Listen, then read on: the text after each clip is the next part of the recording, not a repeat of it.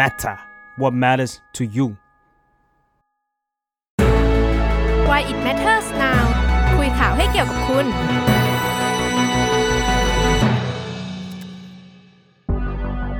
สวัสดีค่ะ ยินดีต้อนรับเข้าสู่รายการ Why It Matters Now นะคะ รายการที่จะมาคุยข่าวให้เกี่ยวกับคุณค่ะ ตอนนี้นะคะทุกคนกำลังรับชมเราผ่าน 2 ช่องทางนะคะ นั่นคือบน Facebook Fanpage นะคะ แล้วก็ในช่องทาง YouTube The Matter นะคะระหว่างนี้ถ้าใครยังดูอยู่ในแฟนเพจแต่ว่ายังไม่ได้กดเข้าไปกด subscribe กดไลค์กดดูรายการของเราใน YouTube นะคะ รบกวนนะคะ ฝากเข้าไปติดตามนะคะ เพราะว่าในนั้นเนี่ยยังมีรายการอีกมากมายที่รอทุกคนอยู่นะคะ ส่วนข่าวที่เรานำเสนอกับทุกคนในวันนี้นะคะ เรียกได้ว่าช่วง 2-3 วันที่ผ่านมา จริง ๆ มันก็มีความเข้มข้นขึ้นมาเรื่อยๆเนาะโดยเฉพาะในช่วงนี้นะคะ นั่นก็คือเรื่องของบอลโลกฟุตบอลโลกนะคะ ปี 2022 นะว่าเอ๊ะ ตกลงคนไทยจะได้ดูหรือเปล่าเนาะเพราะว่าคำถามสำคัญใช่ เพราะว่าเหลือเวลาอีกเพียง 10 วันเท่านั้นค่ะ ที่การแข่งขันฟุตบอลโลกเนี่ยจะเปิดฉากนะคะ เริ่มเตะขึ้นแล้วแต่ว่าจนแล้วจนเล่าจนถึงวันนี้นะคะ ประเทศไทยเนี่ยยังเป็นเรียกได้ว่าเป็นประเทศเดียวในอาเซียนแล้วกันที่ยังไม่ได้ลิขสิทธิ์ ดูฟุตบอลโลกอย่างเป็นทางการนะคะในขณะที่เพื่อนบ้านรอบๆ เราเนี่ยไม่ว่าจะเป็น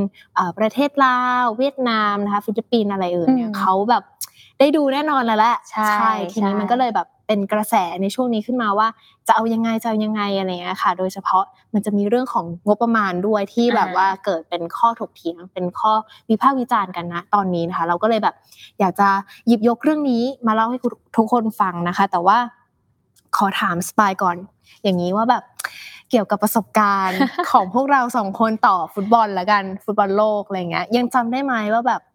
ตอนตอนฟุตบอลโลกตอนที่เราแบบเด็ก ๆ เนี้ยรู้สึกยังไงบ้างบรรยากาศตอนนั้นเรารู้สึกว่ามันมีความ festive มากมันมีความแบบเป็นเป็นเหมือนวัฒนธรรมในอะไรสักอย่างที่เขาจะแบบบอกกันว่าเฮ้ยมันจะมีบอลโลกแล้ว มันจะมีบอลโลกแล้ว แล้วก็จะมีแบบพวกแพ็กเกจต่าง ๆ ออกมาอย่างเช่นแบบตอนเราจะติดแทททูธงชาติ เชียร์ทีมไหนก็จะแบบไปหามาใช่ใช่หรือแบบไอ้นั่นน่ะหมึกไทยบอลโลกอะจำได้ไหมเฮ้ยหมึกยักษ์ไทยบอลโลกไทยผลบอลไงหมึกพอหมึกพอคุณค่ะหมึกพอที่เรามาลุ้นกันว่าประเทศไหนจะได้อะไรใช่ซึ่งเรารู้สึกว่าแบบวิกระแสอะไรแบบนั้นมันมาแบบเราเราเห็นกระแสแล้วกระแสแบบนั้นมันอยู่ในสังคมไทยมันอบอวลอยู่รอบๆตัวเราตลอด หรือแม้กระทั่งเพลง ว่าเธอเธอเอะเอะว่ากะว่ากตอนแรกเราจะไม่ลองนะคะ แต่ว่าเรานั่งคุยกันอยู่ว่าเฮ้ยมันก็เป็นส่วนหนึ่งที่ทำให้นึกถึงในเทศกาลฟุตบอลโลกเหมือนกันเนาะใช่ แต่ว่าเอาแล้วมันมีปัญหาอะไรอะปีนี้ คืออะเหมือนที่พี่อ้อยพูดเมื่อกี้จะอีกสิบวันบอลโลกจะเริ่มเปิดฉากแล้ว เราเห็นกระแสอะไรกับบอลโลกในไทยไหม มันแทบไม่มีเลย เรื่องที่มีเนี่ยคือเรื่องของลิขสิทธิ์ ก็จะจะได้หรือไม่ได้ แต่ที่เหลือที่เป็นแบบเป็นเรื่องของความสนุกสนานเป็นเรื่องของการบอกว่าเออบอลโลกจะเริ่มขึ้นแล้วอะไรเงี้ยมันหายไปเนาะหายไปเลย หายไปแบบโอ้ใช่ เราจำได้ว่าช่วงนั้นคือไม่ว่าจะเป็นช่องโทรทัศน์ต่างๆอะไรเงี้ยก็จะทำเหมือนแบบเป็นแคมเปญเป็นเอ่อเขาเรียกโฆษณาในทีวีอะไรเงี้ยว่าแบบเอ้ยติดตามแมตช์นี้ฟุตบอลโลกจะเริ่มขึ้นแล้วคือมันจะมีบรรยากาศแห่งความสุข มากกว่านี้เอาไว้กันง่ายๆปีนี้มันก็เลยแบบมาคุยกันเรื่องลิขสิทธิ์นี่แหละว่าจะยังไงใช่ใช่ซึ่งก่อนที่เราจะไปถึงแบบเรื่องของลิขสิทธิ์เนาะก็ขอแบบย้อนความไปนิดนึงว่าเอ้ยไอฟุตบอลโลกเนี่ยมันมีเรื่องของการถ่ายทอดสดเข้ามาได้ยังไง จริงๆเนี่ยบอลโลกกับการถ่ายทอดสดเนี่ยมันเริ่มขึ้นครั้งแรกเมื่อปี 1954 ค่ะ โดย BBC เนี่ยเป็นเจ้าแรกที่เริ่มถ่ายทอดสดเนาะแล้วจากนั้นเนี่ยของไทยเราเนี่ยฝั่งไทยเนี่ยเราได้ดูบอลสด แบบบอลโลกถ่ายทอดสดเนี่ยครั้งแรกในปี 1970 ค่ะ ซึ่งเราได้ดูนัดเดียวตอนนั้นนะแต่มันเป็นนัดสำคัญมันเป็นแมตช์ชนะเลิศซึ่งก็คือเป็นถือว่าเป็นนัดสำคัญที่ทำให้แบบเออถึงถึงจะเป็นนัดเดียวก็คุ้มที่จะได้ดูอะไรอย่างเงี้ยค่ะ แต่ว่าหลังจากนั้นเนี่ยมันก็เริ่มมาเรื่อยๆค่ะ กระแสบอลโลกกับการแบบถ่ายทอดสดในประเทศต่างๆ ของไทยเนี่ยเรามาได้ดูบอลโลกแบบครบทุกแมตช์ในปี 1990 อืมซึ่งการตอนนั้นเนี่ยมันก็เป็นการดูฟรี แต่มันเป็นการดูฟรีที่ก็จะมีโฆษณาแทรกอยู่บ้างอะไรอย่างนี้ เพราะว่าแบบพอพอมันดูฟรีมันก็ต้องหาเงินเนาะหาสปอนเซอร์เข้ามา แล้วในปี 2002 ค่ะ ก็มีบริษัทที่ชื่อบริษัททศภาค ซื้อลิขสิทธิ์นำมาฉาย ซึ่งเขาฉายแบบเต็ม match เลยไม่มี ad เลยอ๋อเออโดยเขาคือใช้วิธีการหาเงินจากแบบว่า เออถ้าใครอยากจะพาร์ทเนอร์กับเราก็ เข้ามาหรือว่าถ้าจะนำไปฉายที่ผับไปนำนำไปฉายที่โรงแรมนำไปฉายที่ลานเบียร์อะไรอย่างเงี้ยก็มาดีลได้อืมในราคาเท่านี้เท่านี้เท่านี้อะไรอย่างเงี้ยค่ะ มันก็เป็นการแบบทำธุรกิจอีกแบบหนึ่งอืมเออแต่ว่าก็คือไม่มี ad แล้วมันทำให้บอลโลกเนี่ยมันกลายเป็นอะไรที่แบบแทรกซึมอยู่ในอ่าสายเลือดของคนไทยใช่ทำให้รู้สึกคนไทยรู้สึกว่าอุ๊ย เออถึงแม้ว่าอืมมันจะไม่ได้มีทีมชาติไทยเข้าไปเออเออเข้าไปอยู่ในในการแข่งขันนั้น แต่เราก็รู้สึกว่ามันเราสนุกเชียร์เออมันมันกลายเป็นว่าคนไทยอะดูบอลโลกเยอะมาก ในลำดับติดอันดับต้นๆของโลกอือืมมแต่ว่าหลังจากนั้นนะคะ มันก็คือถึงแม้ว่าบริษัทเขาจะทำแบบ จะมีวิธีการหาเงินอะแต่มันก็ยากที่จะคุ้มทุนใช่มันก็เลยมีปัญหาเรื่องของการแบบเออจะทำยังไงในอืมให้ให้ทุกคุ้มกับค่าลิขสิทธิ์อะไรอย่างเงี้ยซึ่งในปี 2010 ค่ะ ก็มี RS อืมบริษัท RS เนี่ยเข้ามาซื้อลิขสิทธิ์ไป แล้วก็ RS เนี่ยก็พยายามจะทำให้ได้แบบทศภาคเนาะปี 2010 ปี 2014 ที่มีบอลโลก RS เป็นเจ้าของลิขสิทธิ์อือฮึแต่ที่มันมีประเด็นขึ้นมาเนี่ยคือปี 2014 ปีอืม2014 เนี่ยคือ มันมีการเกิดการว่าโอเค ต้องมีการจ่ายเงิน เพื่อที่จะให้ดูครบทุกแมตช์มันมีทั้งหมด 64 แมตช์อืมแต่ว่าตอนนั้นเนี่ยเราสามารถดูฟรีได้แค่ 22 แมตช์ถ้าจะดูเพิ่มหลังจากนั้นเนี่ยมันต้องจ่ายเงินค่ะเสียคนละประมาณ 1,500 บาทอืมอืมถึงจะได้ดู อันนี้เนี่ยก็เลยเป็นเป็นจุดที่ทำให้เกิดข้อวิพากษ์วิจารณ์ในสังคมว่า เอ๊ะ มันแต่ก่อนเราเคยดูฟรีนะอืมกับอีกฝ่ายหนึ่งที่มองว่าก็เข้าใจที่แบบ เอกชนเขาก็ต้องหาเงิน เออ แต่ตรงนี้เนี่ยมันก็เป็นจุดที่ทำให้กสทชเขามีกฎที่ชื่อว่า must have must carry เข้ามา อ่าโห ปูได้อย่างน่าสนใจมากอะแล้วกฎกฎนี้มันอะมันคืออะไรคะสปายกฎนี้เนี่ยมันคือว่าง่ายๆมันคือเป็นกฎที่กำหนดว่ารายการทีวีที่คนไทยต้องได้ดูมันมีมันมีรายการทีวีที่คนไทยต้องได้ดูฟรีผ่านฟรีทีวีอืมซึ่งถ้าเป็นรายการแบบ มันจะมีรายการเจ็ด กีฬาเจ็ดมหกรรม ซึ่งในนั้นเนี่ยก็จะมีฟุตบอลโลกรวมอยู่ด้วยคือจริงๆมันมีหลายหลายกีฬานะคะอืมมีแบบโอลิมปิกมีอืมซีเกมอะไรอย่างเงี้ยแต่ว่าบอลโลกเนี่ยก็เป็นหนึ่งในนั้นที่เขากำหนดว่าคนไทยต้องได้ดูฟรีอ่าอันนี้คือ must have must have must เนาะ have ตามชื่อใช่ตรงตัว ส่วนอีกอันหนึงก็คือ must carry must carry เนี่ยพูดง่ายๆมันคือการให้แพลตฟอร์ม บริการทีวีทุกรายที่ได้ใบอนุญาตจากกสทชเนี่ยนำช่องฟรีทีวีไปออกอากาศทุกช่องทาง เช่นเคเบิลออนไลน์ จานดาวเทียมหรือว่าแบบอืมในทางเสาอากาศอะไรอย่างเงี้ยค่ะโดยที่ไม่มีการ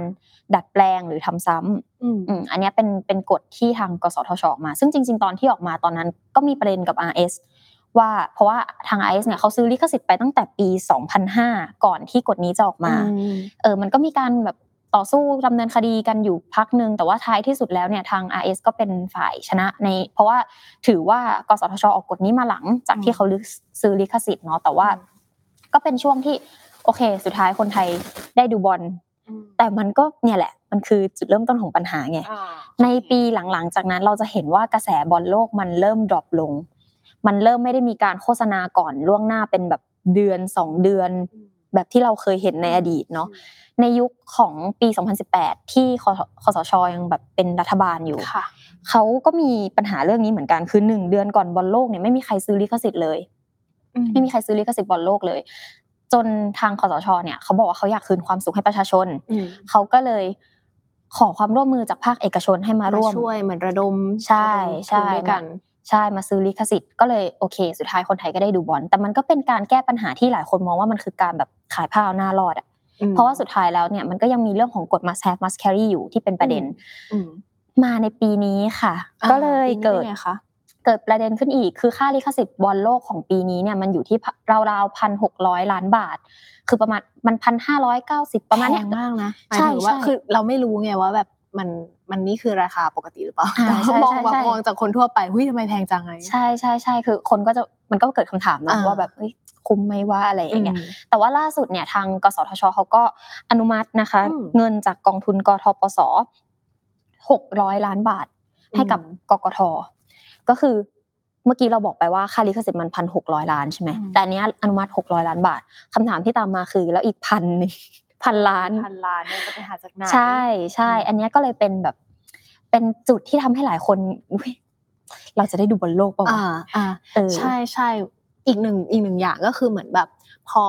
อนุมัติงบหกร้อยล้านไปเนี่ยอืมก็เกิดกระแสอีกด้านหนึ่งเหมือนกันถึงความแบบเหมาะสมในการแบบให้งบตรงนั้นอะไรเงี้ยว่าแบบว่า อย่างที่สปายบอกว่ามันเป็นงบของอะไรนะคะกองทุนกองทุนสื่ออะไรสักอย่างเนาะที่แบบเขาก็มีวัตถุประสงค์บางอย่างที่เซ็ตอยู่แล้วอะไรเงี้ยแล้วการอนุมัติเพื่อบอลโลกอะไรเงี้ยก็แบบทำให้เกิดคำถาม ดังนั้นนะคะ วันนี้เราก็เลยแบบ เราสองคนเนี่ยตอบตอบคำถามข้อสงสัยของทุกคนไม่ได้นะคะเราเราก็เลยมีชวนนะคะคุณเดียนะคะวัฒนยาบุญนาคนะคะ ประธานคณะทำงานนวัตกรรมการเมืองกรุงเทพพักประชาธิปัตย์นะคะ แล้วก็อาจารย์ปรีดาค่ะอัครจันทโชตนะคะ คณะบดีคณะนิเทศศาสตร์จุฬาลงกรณ์มหาวิทยาลัยนะคะ มาร่วมพูดคุยกับเรานะคะ ในหัวข้อของฟุตบอลโลกนะคะว่าจุดจบเรื่องนี้มันจะเป็นยังไงนะคะ ตกลงแล้วเนี่ยเราจะได้ดูบอลโลกกันหรือเปล่านะคะ รวมถึงกฎต่างๆนะคะ must have must must carry อะไรต่างๆ ที่แบบยังทุกคนยังแบบไม่เข้าใจอยู่เราคิดว่าวันนี้ทั้งสองท่านอาจจะมาช่วยเราได้นะคะ เดี๋ยวเชิญทั้งสองท่านค่ะสวัสดีค่ะ คุณเดียสวัสดีค่ะอาจารย์สวัสดีค่ะสวัสดีค่ะสวัสดีค่ะ พูดไปยืดยาวมากเลยค่ะ มีตรงไหนผิดหรือเปล่า เดี๋ยวถูกหมดนะคะ โอเคค่ะโอเคโอเค เดี๋ยวเดี๋ยวเราเริ่มเริ่มกันเลยดีกว่าแล้วกันค่ะ อันนี้เดี๋ยวขอแบบ เราเราน่าจะต้องปูจากว่าแบบ เอ๊ะทำไมมันมันเกิดอะไรขึ้นนะวันนี้มันเกิดอะไรขึ้น อืมใช่แบบทำไมทำไมถึงต้องมีการแบบออกมากสทชต้องจ่ายเงินทำแล้วเราทำไมถึงมีแบบประเด็นเรื่องของการคัดค้านตรงนี้เดี๋ยวขอถามอาจารย์ก่อนละกันในฐานะที่เป็นแบบผู้นำในการ ยื่นหนังสือคัดค้านตรงนี้ค่ะอาจารย์มันเกิดอะไรขึ้นเหรอคะทำไมทำไมเรื่องของการจ่ายเงินค่าลิขสิทธิ์บอลโลกมันถึงเป็นประเด็นขึ้นมาแล้วทำไมถึงมีการคัดค้านเกิดขึ้นมาค่ะต้องบอกก่อนนะครับว่าว่าต้องเรียนอย่างนี้ก่อนว่า เวลาถ้าพูดถึงเรื่องนี้เนี่ยนะครับมันมีสองประเด็นที่เกี่ยวข้องกันนะฮะแต่ว่ามันเป็นคนละเรื่องกันผมอยากอยากเน้นย้ำเรื่องนี้ก่อนนะประเด็นแรกก็คือคนไทยควรได้ดูฟุตบอลโลกหรือเปล่านั่นคือประเด็นนะครับกับประเด็นที่สองคือ แล้วกสทช ควรใช้เงินมาสนับสนุน เพื่อการซื้อลิขสิทธิ์สำหรับการถ่ายทอดฟุตบอลโลกหรือเปล่าอีกประเด็นหนึ่งนะครับ ต้องต้องแยกให้ชัดเพราะว่าไม่อย่างนั้นเนี่ยคนจะเข้าใจว่า เอ๊ะที่ทางนักวิชาการออกมาเรียกร้องเนี่ยออกมาต่อต้านว่าไม่อยากให้คนไทยดูบอลโลกเหรอต้องเรียนอย่างนี้ก่อนนะฮะว่าคนละคนละเรื่องกันนะครับ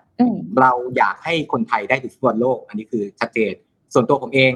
เราก็เป็นแฟนบอล ผมก็ดูฟุตบอลโลกมานาน ดูฟุตบอลโลกมา 30 กว่าปีนะครับ เพราะนั้นเนี่ยเราอยากดูแน่นอนอยู่แล้วนะครับ แต่ประเด็นก็คือแล้วไอ้เงินที่เอามาใช้ในการซื้อลิขสิทธิ์เพื่อถ่ายทอดฟุตบอลโลกเนี่ยมันควรเป็นเงินจากกสทช โดยกองทุนกทปสหรือเปล่า นี่คือสิ่งที่เราไม่เห็นด้วยนะครับซึ่งซึ่งถึงได้ออกมาเรียกร้องในครั้งนี้นะครับ แล้วก็การเรียกร้องในการแถลงการที่ผ่านมาไม่ได้ทำในนามตัวบุคคลนะครับแถลงการที่ออกมาเนี่ยนะครับ เป็นแถลงการร่วมระหว่างคณะนิเทศศาสตร์จุฬาลงกรณ์มหาวิทยาลัย กับคณะวารสารศาสตร์และสื่อสารมวลชนมหาวิทยาลัยธรรมศาสตร์นะครับ ซึ่งเป็นสถาบันการศึกษาในระดับอุดมศึกษาที่สอนทางเรื่องการสื่อสารเรื่องนิเทศศาสตร์นะครับ แล้วก็รวมถึงนักวิชาการจากสถาบันต่างๆ อีกจำนวนหนึ่ง เนื่องจากเรามีเวลาจำกัดมากในการจัดทำแถลงการแล้วก็แล้วก็ล่ารายชื่อนะครับ เพราะฉะนั้นมันก็เลยจำนวนนักวิชาการจากสถาบันต่างๆเนี่ยก็เลยไม่ได้มาก แต่ว่านี่เราทำในในนามองค์กรไม่ได้ทำในนามตัวบุคคลครับ โอเค ถามถามคุณเดียบ้างดีกว่าค่ะ ในฐานะที่แบบคุณเดียเองก็คลุกคลีอยู่กับวงการฟุตบอลมาค่ะ คือมีความคิดเห็นยังไงกับกับเรื่องงบเรื่องการแบบจัดสรรงบที่แบบมันเกิดขึ้นเกี่ยวกับค่าลิขสิทธิ์เรื่องนี้ยังไงบ้างคะเออจริง ๆ เดี๋ยวว่าก็อาจจะ คงต้องโยงกลับไปคล้ายๆ กับที่ทางอาจารย์ปรีดาพูดนะคะว่าประเด็นเรื่องการดูบอลสำหรับคนไทย เป็นคนละประเด็นกับเรื่องของสิ่งที่เดียว่าหลาย ๆ คน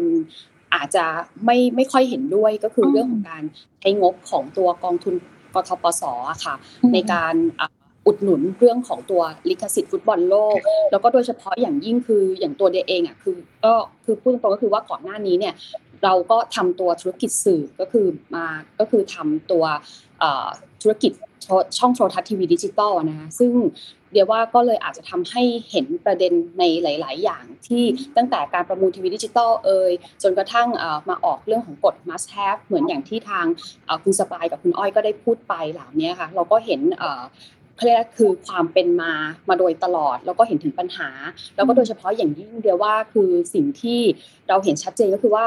ตัวธุรกิจสื่อหรือภาคอุตสาหกรรมสื่อค่ะมันเป็นภาคอุตสาหกรรมที่มันมีการเปลี่ยนแปลงที่เร็วมาก ใช่ไหมคะ คือแต่ว่าในขณะที่กฎของกสทช ที่ออกมาตอนนั้นถ้าพูดง่ายๆคือว่ามันเกิดขึ้นเมื่อตั้งแต่เมื่อช่วงปี 2555 แล้วก็ออกมาจริงๆนะวันนั้นนะคะหลักๆ เลยคือเพื่อมาแก้ปัญหาเรื่องของกรณีฟุตบอลโลกเมื่อปี 2014 จริง ๆ สิ่งที่เดียพยายามจะออกมาตั้งคำถาม ก็คือว่าเราเห็นปัญหา แล้วเราก็เห็นปัญหาเรื่องตั้งแต่ตอนออกกฎมาแทบมาโดยตลอดธุรกิจสื่อที่มันเปลี่ยนแปลงอย่างรวดเร็ว แต่เพราะเหตุใดอะคะทำไมกสทช ถึงไม่เคยมีการทบทวนรีไวซ์เรื่องของตัวกฎมาแทบเลยอะคะแล้วมันทำจนทำให้มันเกิดปัญหาเหมือนอย่างที่เกิดขึ้น แล้วสุดท้ายมันก็กลายมาเป็นภาระงบประมาณ ภาระงบของรัฐ แม้ว่าไอ้ตัวกองทุนกทปสอาจจะไม่ใช่กึ่งเงินภาษีประชาชนโดยตรงเพราะว่าจริง ๆ มันเป็นเงินที่เก็บจากผู้ประกอบการธุรคมนาคม กับผู้ประกอบการธุรกิจทีวีดิจิทัลเดี๋ยวว่าทั้งสองฝ่ายอะค่ะผู้ประกอบการยินดีที่อยากจะนำเงินหักเงินรายได้ส่วนหนึ่งอะเข้าไปบำรุงในส่วนของกองทุน แต่เดียเชื่อว่าผู้ประกอบการทั้งสองฝั่งค่ะไม่เคยมีเจตนาว่าอยากจะนำเงินตรงเนี้ยไปใช้เพื่อเป็นการอุดหนุนเรื่องของค่าลิขสิทธิ์ เรายินดี แต่ว่ายินดีบนบริบทก็คือว่าหากจะนำเงินกองทุนนั้น ไปใช้ลงทุนหรือว่าไปใช้พัฒนาเพื่อจะทำให้ อุตสาหกรรมโดยภาพรวมของประเทศไทยอะค่ะมันสามารถพัฒนาแล้วเจริญเติบโตต่อไปได้อะค่ะ อืมอืมอืมงั้นถามถามคุณเดียต่อเนื่องเลยค่ะว่า การที่ณเวลาเนี้ยค่ะ ตอนที่แบบบอลโลกมันอีกสิบวันอย่างที่เล่าไปเนาะมันจะเกิดขึ้นแล้วค่ะ การที่แบบเรื่องลิขสิทธิ์มันยังค่าราค่าสร้างอยู่อย่างเงี้ยค่ะ มันมันน่าจะเกิดปัญหาอะไรขึ้นบ้างไหมคะโอ้มันเกิดแน่ค่ะ อย่างแฟนบอลอย่างเดีย หรือว่าอย่างท่านอาจารย์ใช่ไหมคะเราก็คงจะใจตุ้มๆต่อมๆแน่นอนค่ะหลายคนก็จะพูดว่าไม่เป็นไรเดี๋ยวเราเอาพูดตรงๆ ก็คือว่าเดี๋ยวไปหา คงจะต้องไปหาลิงก์อะไรจะมานั่งดูแล้ว แต่เดียว่าถ้าเราเลือกได้คงไม่มีใครอยากจะไปดูลิงก์แบบนั้น เพราะก็ต้องยอมรับว่าคุณภาพนะคะการถ่ายทอดสดเอ่ยอะไรเอ่ยอะ มันมีทีมนักพากย์อีกใช่ไหมคะ ระหว่างอ่าไปดูเป็นภาษาอังกฤษ หรือบางทีต้องเป็นอ่าเขาเรียกนะลิงก์คือภาษาอะไรก็ไม่รู้อาหรับบางทีเราก็เคยหามาแล้วอะไรหล่านี้เมื่อระหว่างเจอที่เป็นทีมนักพากย์ที่เป็นคนไทย การให้ข้อมูลความรู้ระหว่างการแข่งขันเหล่านี้เนี่ยเดี๋ยวว่าอัตรสจริง ๆ แล้วมันต่างกันโดยสิ้นเชิงอะนะซึ่งซึ่งอันแน่นอนสิ่งที่เกิดขึ้นคือมันเกิดใจตุ้มๆต่อมๆอะแน่นอนค่ะ คือเดียก็พูดได้ว่าในฐานะแฟนบอลอะเดียก็อยากดูแล้วเราก็อยากดูแบบว่าถูกลิขสิทธิ์ได้อัธรสเต็มที่อะค่ะ เช่นเดียวกัน เดียว่าปัญหาณวันนี้ก็คงจะอยู่ในจุดที่ว่า แฟนบอลทุกคนก็คือคงจะรอลุ้นว่าเอ๊ะแล้วอีกหนึ่งพันล้านเนี่ยจะหาได้ทันไหมแล้วจะหาจากไหน ส่วนไอ้เรื่องที่ว่ากสทช ที่อนุมัติงบ เดียว่าแน่นอน อันนี้ส่วนตัวเดียไม่เห็นด้วย แต่ว่ามันก็ทำอะไรไม่ได้แล้ว เพราะเมื่อวานก็คือกสทช ก็อนุมัติออกมาเรียบร้อยแล้ว 600 ล้านบาทนะคะอืมอืมอืมทีนี้พอมามาพอพูดมาอย่างนี้ มันต้องเข้าเรื่องกฎนิดนึงเนาะกฎ must have must carry ตรงเนี้ย ถามทางอาจารย์ปีดากันค่ะว่า มองว่ามันมันมีปัญหายังไงไหมคะกฎนี้หรือจริง ๆ แล้วกฎนี้มันมันมันก็ work นะเออมันมันอาจจะ work หรือเปล่าหรือยังไงในมุมอาจารย์นะคะเดี๋ยวผมขออนุญาตเอ่อเท้าความนิดนึงนะจะได้เชื่อมโยงกับที่ตะกี้ทางทางคุณเดียพูดถึงสองประเด็นนิดนึงนะฮะขอขอขออนุญาตแลกเปลี่ยนแล้วก็เสริมที่คุณเดียพูดถึงว่ามันเห็นปัญหามาตั้งนานแล้วเนี่ยอันนั้นคือใช่เลยนะครับ มันเห็นมาตั้งนานแล้ว แล้วทำไมถึงไม่แก้จริงๆ ถ้าจะว่าไปเนี่ยเออแล้วก็จะเชื่อมกับที่ว่าเออกฎ must have must carry เนี่ยตกลงมันมันดีหรือมันไม่ดีกันแน่เนี่ยจริงๆกฎ must have must carry ในจุดเริ่มต้นของมันเนี่ยผมคิดว่ามันก็มีข้อดีอยู่นะครับโดยที่จริง ๆ แล้วเนี่ยที่เราพูดถึงปี 2014 ใช่ไหมฟุตบอลโลกจริงๆ ต้องเท้าความไปถึงปี 2012 ด้วยซ้ำนะครับว่าสาเหตุที่มาที่ทำให้เกิดกฎ must have must carry เนี่ยนะครับมันเริ่มมาจากตอนปี 2012 ซึ่งตอนนั้นเป็นฟุตบอลยูโรนะครับแล้วก็บริษัท GMM Grammy ได้ได้ลิขสิทธิ์ไปนะครับ แต่ว่าตอนนั้นเนี่ยการเจรจาของ Grammy กับกับทางยูโรยูฟาเนี่ยนะครับคือไม่ได้ถ่ายทอดในทุกแพลตฟอร์มนะครับเพราะฉะนั้นพอเวลามาถ่ายทอดที่เมืองไทยเนี่ยมันก็เลยมีบางแพลตฟอร์มที่ขึ้นจอดำแล้วบอกว่าแล้วก็จะขึ้นแคปชั่นบอกบอกว่าติดด้วยเรื่องสัญญากับทางยูฟาเนี่ยเพราะฉะนั้นเนี่ยจึงไม่สามารถออกอากาศได้ทางช่องทางนี้อะไรเงี้ยถ้าถ้าเราจะจำกันได้นะครับก็เลยเป็นที่มาที่จะให้กสทชเนี่ยออกกฎ must have must carry ขึ้นมา จริงๆออกกฎ must have นะแต่ว่าก็บอกพ่วงว่าไอ้อะไรรายการอะไรใด ๆ ที่อยู่ในกฎ must have เนี่ยต้องถือกฎ must carry ด้วย must have คือฟรีทีวีต้องได้ดูสดทุกนัด ส่วน must carry บอกบอกว่าไอ้รายการเหล่านี้ที่ที่อยู่ในลิสต์ของกฎ must have เนี่ยนะครับจะต้องถ่ายทอดในทุกแพลตฟอร์ม ต้องไม่มีการจอดำเพราะฉะนั้นเนี่ยที่มามันมาจากสืบเนื่องมาจากตอนสมัยยูโร 2012 นะครับ ทีนี้พอประกาศมันมาออกเอาอีตอนช่วง 2014 ซึ่งอย่างอย่างที่ตะกี้ได้พูดกันแล้วนะครับว่า RS ได้ลิขสิทธิ์ไปแต่เนื่องจาก RS เนี่ยเขาเจรจาลิขสิทธิ์มาก่อนหน้านั้นแล้ว เพราะว่าเขาซื้อลิขสิทธิ์พ่วง 2 ปีคือ 2010 กับ 2014 นะครับ เพราะนั้นเนี่ยได้ลิขสิทธิ์มาก่อนหน้าที่กฎ must have จะประกาศใช้ แต่พอกฎ must have ประกาศใช้เนี่ยนะครับซึ่งตอนแรกเนี่ย RS เขาก็วางแผนว่าเขาก็จะไม่ได้ถ่ายทอดสดทุกนัดเขาจะถ่ายทอดแค่บางนัด และบางนัดก็เทปนะเออเนี่ยเออก็ แล้วทีนี้พอรัฐบาลเออพอรัฐบาลก็ต้องการคืนความสุขให้คนไทยนะฮะเพราะว่า 2014 มันก็คือประมาณ 2557 58แถวนั้นใช่ไหมครับ ก็เลยเต้องการให้ถ่ายทอดสดทุกนัดนะกสทช ก็มาบีบเรื่อง must have นะครับ ทีนี้เอ่อ RS ก็ไม่พอใจก็ฟ้องศาลปกครองอย่างที่ทราบนะครับ แล้วก็ในที่สุด RS ก็ชนะ จนในที่สุดกสทช ก็ต้องเอาเงินมาอุดหนุนให้กับ RS นะครับเออ ตอนนั้นเนี่ยไม่ได้ระบุว่าค่าลิขสิทธิ์เท่าไหร่นะหลักฐานไม่เห็นนะครับ แต่จนมาถึงปี 2018 ครั้งที่ผ่านมาเนี่ยที่เราเห็นว่ายิ่งเป็นปัญหาเนี่ยนะครับค่าลิขสิทธิ์ตอนนั้นเนี่ย 1,100 ล้านบาทนะฮะเจรจาโดยทูนะครับเอ่อเป็นคนเจรจาซื้อลิขสิทธิ์ แล้วก็มีผู้สนับสนุนนะฮะอย่างเช่นบริษัท King Power CP CP ก็ทูนะครับเอ่อไทยเบฟนะฮะ PTT GC อะไรเงี้ยนะครับ Gulf BTS เอ่อ KBank ประมาณนี้นะครับ มี 9 บริษัทที่มามาร่วมนะสนับสนุน แล้วก็แล้วก็เอ่อแบ่งกันถ่ายทอดระหว่างช่อง True for You นะครับ ช่องอมรินแล้วก็ช่อง 5 มั้งถ้าผมจำจำไม่ผิดนะครับ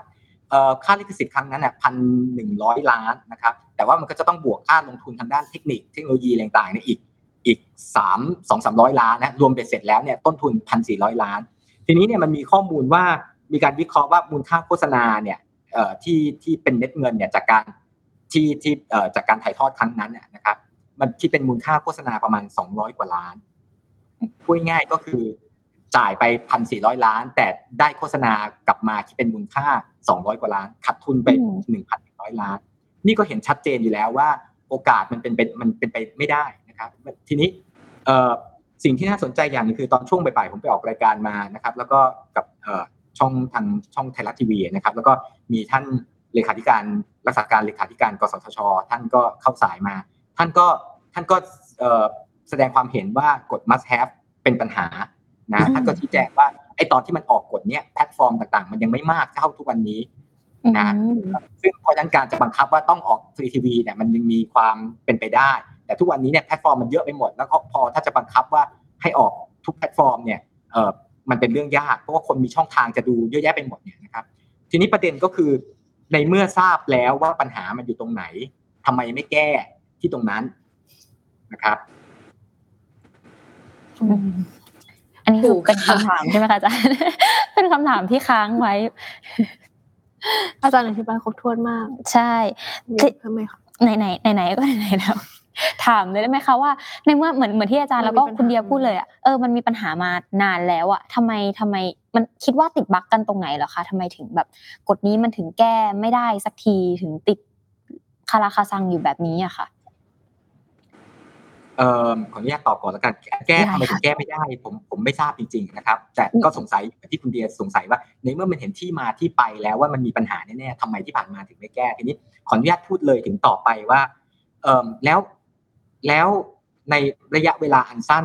นี่จะทํำยังไงนะฮะคืออย่างที่ผมเรียนนะครับว่าในเมื่อปัญหามันอยู่ตรงไหนแล้วก็แก้ที่ตรงนั้น เราทราบว่าปัญหามันอยู่ที่กฎ must have must carry ทำไมเราไม่ไปแก้ที่ตรงนี้นะก็สทชไม่ควรแก้ปัญหาโดยการที่คิดว่าเอาทั้งนั้นก็จ่ายสตังค์ไป เพราะต้องเรียนอย่างนี้ว่าปัญหามันไม่ได้อยู่ที่ว่าเออเออไม่ได้ปัญหาไม่ได้อยู่ที่ว่าภาคเอกชนหรือช่องทีวี เขาไม่อยากซื้อ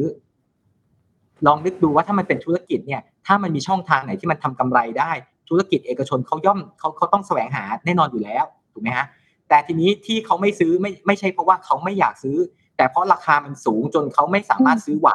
หรือประเมินแล้วเนี่ยถึงต่อให้ซื้อมาก็ไม่มีวันกำไรได้ ซึ่งธุรกิจเอกชนเขาไม่มีวันทำอยู่แล้วนะครับทีนี้ในเมื่อทราบอยู่แล้วว่าไอ้เงื่อนไขแบบนี้เนี่ยมันทำให้ราคาสูงมันทำให้ต้นทุนสูงเนี่ยนะครับทำไมไม่ไปแก้ไขที่ การปลดล็อกเงื่อนไขต่างๆ เพื่อทำให้การเจรจาซื้อลิขสิทธิ์เนี่ยมันลดราคาลงมาอยู่ในระดับที่เอกชนเขาน่าจะซื้อได้ แล้วเขาก็เขาก็เขาก็ไปจัดการต่างๆของเขาได้นะครับทีนี้ผมเรียนอย่างหนึ่งว่าในในระยะยาวตอนนี้ผมเชื่อว่าทุกฝ่ายเห็นตรงกัน แล้วก็แม้แต่ทางกสทชเองก็ก็เชื่อว่ามันคงต้องพิจารณาทบทวนไอ้กฎ must have must carry นะครับแต่ทีนี้ในระยะสั้นเนี่ยจริงๆแล้วมันมีไอ้กฎ must have เนี่ยมันมีมันมีระเบียบอยู่ข้อหนึ่งนะที่เขาบอกบอกว่า เอ่อถ้าจะดำเนินการอะไรที่ไม่เป็นไปตามระเบียบเหล่านี้เนี่ย ต้องให้คณะกรรมการพิจารณาพูดง่ายก็คือกรรมการกสทชพิจารณา นั่นก็หมายความว่าเขาก็เปิดช่องอยู่ว่ามันสามารถที่จะดำเนินการอะไรที่มันยกเว้นกฎ must have must carry ได้ มันเปิดช่องไว้อยู่ทำไมไม่ไปใช้ช่องนั้น แต่กลับมาเลือกใช้ช่องว่าเอาเงินของกองทุนกทปสมาสนับสนุน ซึ่ง ซึ่งวัตถุประสงค์เจตนารมณ์ของกองทุนไม่ได้มีไว้เพื่อในการซื้อลิขสิทธิ์ต่างๆจริงๆไอ้เรื่องที่ผมพูดมาหลายเวทีมากนะครับ ก็คิดว่าน่าจะไม่ต้องพูดเรื่องนี้แล้ว แต่ว่าถ้าถ้ายังมีประเด็นพูดคุยกันอยู่ก็ยินดีนะครับโอเคค่ะคุณเดียบ้างดีกว่า เพราะว่าอย่างที่คุณเดียคุณเดียบอกเมื่อสักครู่ค่ะว่า อีกอีกด้านหนึ่งคุณเดียเองก็ทำธุรกิจเรื่องสื่ออยู่ด้วยนะคะ ปัญหานี้มัดมัดแฮฟมัดแครี่เราเราจะแก้เริ่มแก้ยังไงดีคะให้ให้มันแบบไปต่อได้ไม่คลาคาซังค่ะ จริง ๆ เดียวว่าอำนาจของกสทช ของคณะกรรมการนะคะเดียวว่าอำนาจมีเต็มชัดเจนอยู่แล้วนะคืออย่างที่ทางอาจารย์ปีดาพูดก็คือว่ามันถึงคงง่ายนิดเดียวกสทช ก็ไปหารือร่วมกับเดียวว่าก็ต้องหารือ ให้ครบทุกฝ่ายนะคะเพื่อที่ว่าถ้าจะแก้กฎ must have must carry แล้วก็มันก็ไม่ควรจะไปแก้แล้วกลายเป็นว่าไปติดล็อกใหม่ หรือว่าไปสร้างเพิ่มปัญหาใหม่ที่อาจจะเกิดขึ้นได้ในอนาคตนะคะเดี๋ยวว่าตรงนี้ก็ควรจะต้องเรียกกลุ่มภาคธุรกิจ หรือว่าคนที่เกี่ยวข้องทุกภาคส่วนนะคะในการที่จะมาหารือร่วมกันแล้วก็ แก้เรื่องของตัวกฎ must have must carry อะค่ะให้มันสามารถปฏิบัติได้จริง แล้วก็อย่างที่บอกก็คือว่าไม่ไปสร้างภาระไม่ว่าจะในมุมของภาคเอกชนธุรกิจก็ดี หรือว่าไม่ไปสร้างภาระให้กับภาคประชาชนก็ดีนะคะซึ่งเดี๋ยวว่าตรงนี้เองเนี่ยกสทช คือถ้าพูดง่ายๆคือว่าทั้งในแง่ของความเหมาะสมทั้งเรื่องเวลานะคะที่มันก็ผ่านมาเนิ่นนานแล้ว ธุรกิจมันก็เปลี่ยนไปหลากหลายนะคะ แล้วก็ในมุมของ ปัญหาที่มันเกิดขึ้นจากกฎ must have must carry ซึ่งเข้าใจว่าตอนที่เมื่อครั้งที่กสทช ออกเมื่อตอนนั้นเนี่ยจริงๆก็ออกบนเจตนาที่ดีค่ะก็อยากจะอยากจะลดต้นทุนให้กับประชาชน อยากให้ประชาชนเข้าถึง รายการกีฬาสำคัญสำคัญได้นะแต่ว่าด้วยความที่อาจจะเร่งออกกฎก็ดีหรืออะไรก็ดีก็เลยทำให้กระบวนการในการที่จะกลั่นกรองนะคะผลกระทบต่างๆเลยอาจจะไม่ได้ทำบนความรอบคอบ แล้วมันก็นำมาซึ่งปัญหาอย่างทุกวันนี้ค่ะ แต่เดียวว่าวันนี้สิ่งที่เห็นได้ชัดก็คือว่ามันมีปัญหาแล้วมันเกิดขึ้นมาโดยตลอด ครั้งนี้เดียก็หวังว่าปัญหาหากถูกแก้ไปในช่วงอีก 9 วันที่เหลือ วันนี้ก็กำลังจะหมดไปวันที่ 10 อีกแล้วเนี่ย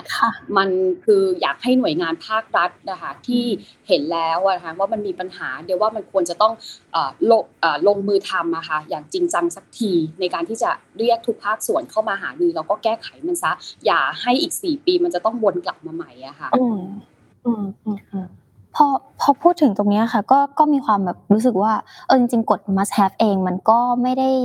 เฉพาะเจาะจงแค่บอลโลกเนาะแต่ว่าแต่ว่าตัวบอลโลกเนี่ยมันเป็นกีฬาที่เหมือนกับ เรียกว่ายังไงดี เราไม่ได้มีส่วนร่วม ไม่มีประเทศเราลงแข่งใช่ใช่เลยเลยสงสัยว่าอย่างเงี้ยค่ะ การการออกไอ้ตรงเนี้ยมันมันเป็นจุดหนึ่งที่เป็นปัญหากับเรื่องของกฎ must have ด้วยหรือเปล่าอะค่ะใช่ครับโอเคใครก่อนได้เลยค่ะ อาจารย์ได้ค่ะให้อาจารย์อาจารย์ก่อน คือคืออย่างนี้ฮะว่ามันก็น่าแปลกอย่างที่ว่านะครับ ว่าในกฎ must have เนี่ยที่เขาจะ list ว่ารายชื่อกีฬาที่อยู่ในกฎ must have เนี่ยนะครับ 6 ประเภทที่เหลือเนี่ยมันคือซีเกมเอเชียนเกมโอลิมปิกนะครับซึ่งประเทศไทยเป็นสมาชิกแล้วก็เข้าร่วมกันแข่งขันมีนักกีฬาไทยเข้าแข่งขันนะครับกับอีก 3 รายการก็คืออาเซียนพาราเกมเอเชียนพาราเกมแล้วก็พาราลิมปิกเกมซึ่งเป็นกีฬาคนพิการ ซึ่งพ่วงอยู่กับซีเกมเอเชียนเกมโอลิมปิกนะครับพูดง่ายก็คือเจ้าภาพซีเกมเนี่ยก็ต้องมีภาระรับผิดชอบในการจัดอาเซียนพาราเกมด้วยเจ้าภาพเอเชียนเกมก็ต้องจัดเอเชียนพาราเกมเหมือนกับที่เจ้าภาพโอลิมปิกโตเกียวเมื่อปีที่แล้วนะครับ จัดโอลิมปิก พอจบโอลิมปิกปุ๊บเขาก็ต้องจัดพาราลิมปิกเกมต่อนะครับ ทีนี้ไอ้รายการเหล่านี้เนี่ยนะมันมีเหตุผลของมันอยู่อย่างเช่นหนึ่งก็คือคนไทยเข้าร่วมนะแล้วก็เป็นโอกาสที่เราก็ได้ติดตามเชียร์วีรบุรุษหรือตัวแทนของประเทศอะไรเงี้ยนะครับทีนี้มีอีกอันหนึ่งอันที่ผมไม่แน่ใจนะครับ เพราะว่ายังยังเช็คข้อมูลไม่เจอแต่ว่าไม่แน่ใจว่าเป็นไปได้ไหมว่าว่าอีกเหตุผลหนึ่งเนี่ยที่กสทช เคยอนุมัติเงินให้กับพวกโอลิมปิก พวกนี้นะครับ มาก่อนเนี่ยนะครับ อาจเป็นอาจจะเป็นได้ไหมว่า ว่าไอการสนับสนุนค่าลิขสิทธิ์ถ่ายทอดเนี่ยมันรวมไปถึงกีฬาพาราลิมปิกอะไรพวกนี้ด้วย อันนี้ผมไม่แน่ใจนะครับเดี๋ยวต้องขอเช็คข้อมูลก่อนแต่ว่า ซึ่งถ้าเกิดสมมติว่าถ้ามันรวมถึงอย่างปีที่แล้วเนี่ยที่สนับสนุนเงิน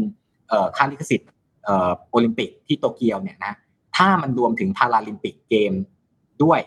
มันก็มีเหตุผลในการในการสนับสนุน เพราะว่าพาราลิมปิกเกมคือกีฬาสำหรับผู้พิการนะครับเออมันก็เป็นการสร้างความภาคภูมิใจให้กับผู้พิการนะครับ แล้วก็ทำให้คนดูอย่างเราๆเนี่ยได้ชื่นชมด้วยว่าคนพิการไม่ใช่ภาระของสังคม เขาเป็นวีรบุรุษด้วยไม่ต่างจากคนอื่นๆนะครับ แล้วก็ให้ให้คนพิการได้มีพื้นที่ของตัวเองนะครับ ซึ่งก็เป็นไปตามเจตนารมณ์ของกองทุนกทปสนะครับ ว่าว่าให้โอกาสกับผู้ด้อยโอกาส ทางสังคม แล้วก็สร้างความเสมอภาคเท่าเทียมในการสื่อ ซึ่งไอ้พวกเนี้ยเป็นเหตุผลที่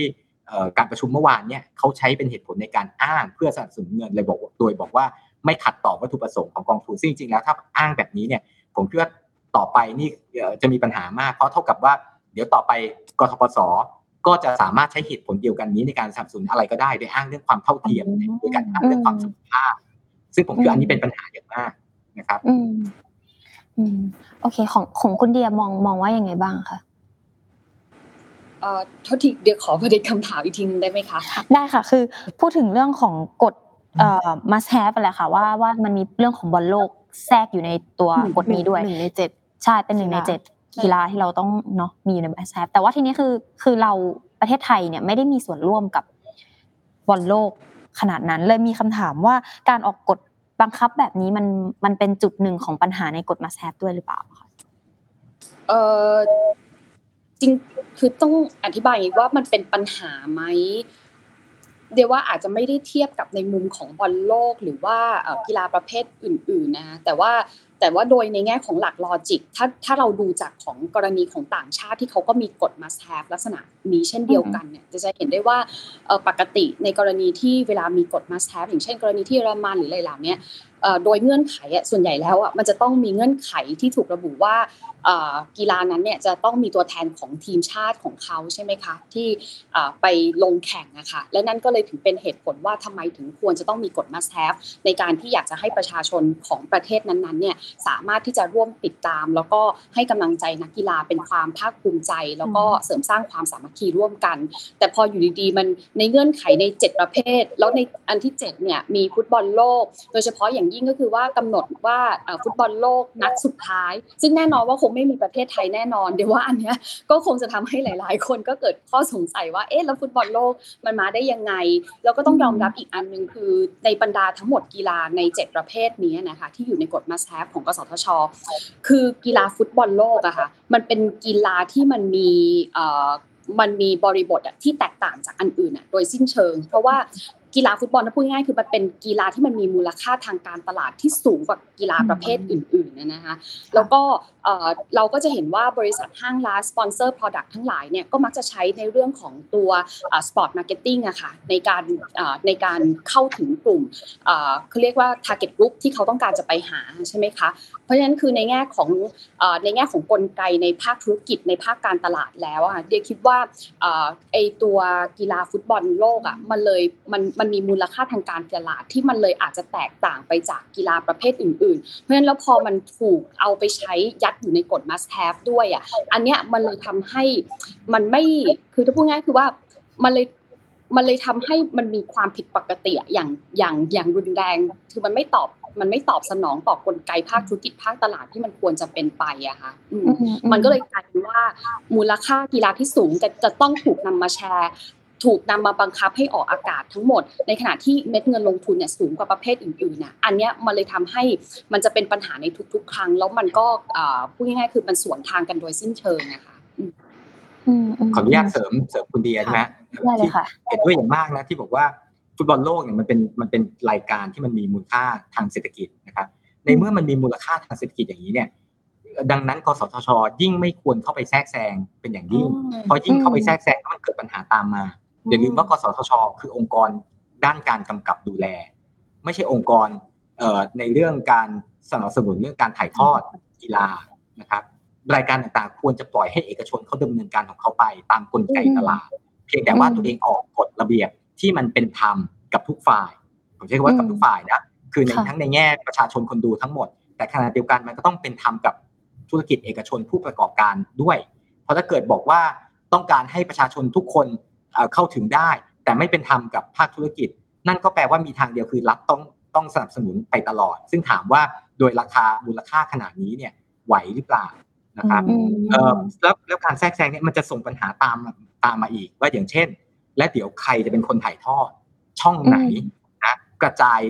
นัดต่างๆ กันยังไง